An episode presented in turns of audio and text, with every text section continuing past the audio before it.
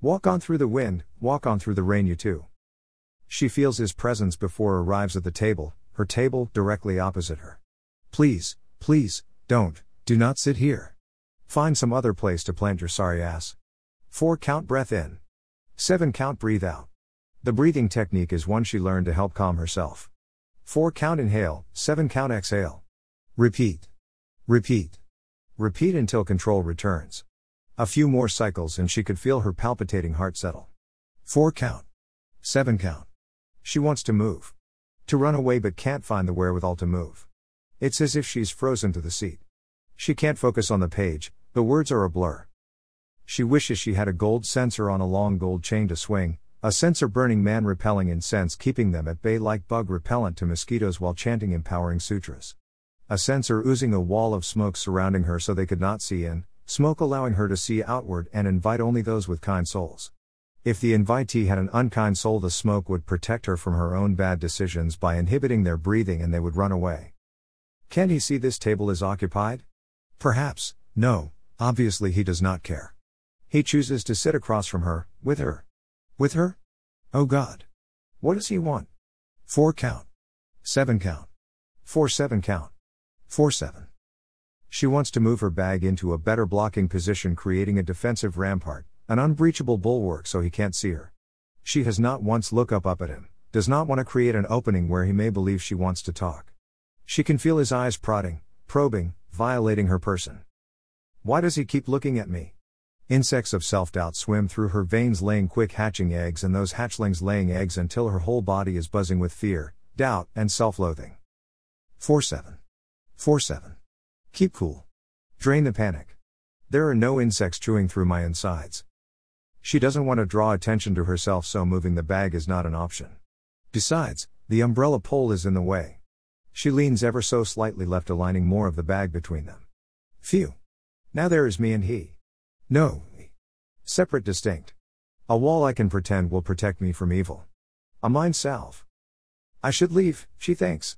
No. I must not let this panic attack control my behavior. 4 7. 4 7. Remember this he is not him. This he is a stranger, has never hurt me. There is nothing to fear.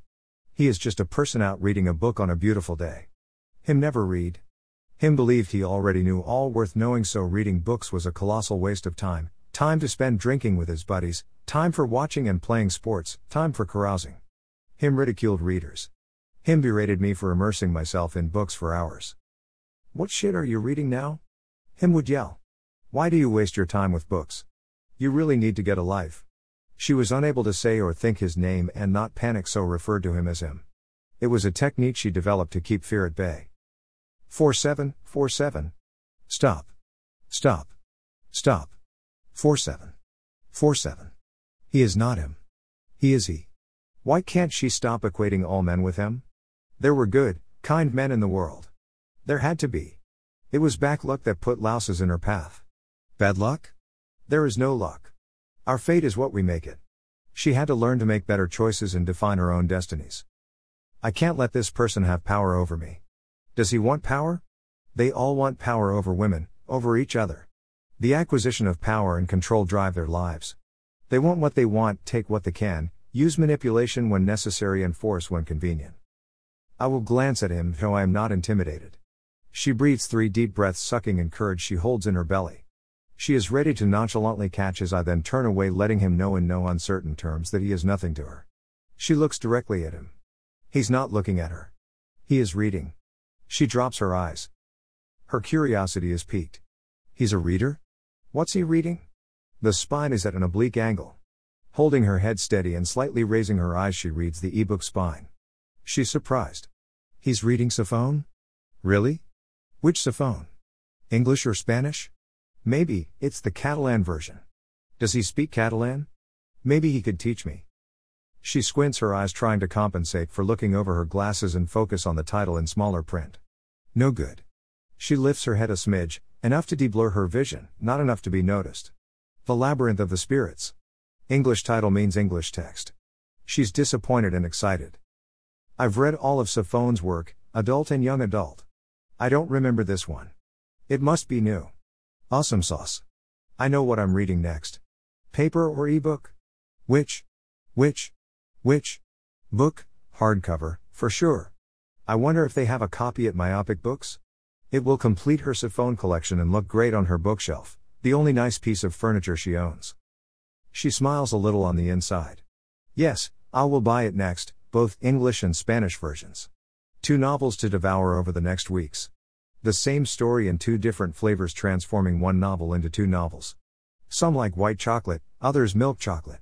She enjoys both equally. Which to read first? Magdalene reaches to twirl her hair, a nervous habit she started very young only to find herself grasping air. Flailing. She forgot, yet again, she chopped it off. It was an act first to protect herself from being treated like a rag doll and an act of defiance to show she was her own person. Both actions were directed at him. Doesn't that mean he still has power over me? To not seem flustered, she moves as if to tuck stray strands behind her ear. Again, there is nothing to touch. She reaches up even higher and adjusts her red bandana. It doesn't need adjusting, but she hopes the action shows she exudes a measure of confidence. To be continued.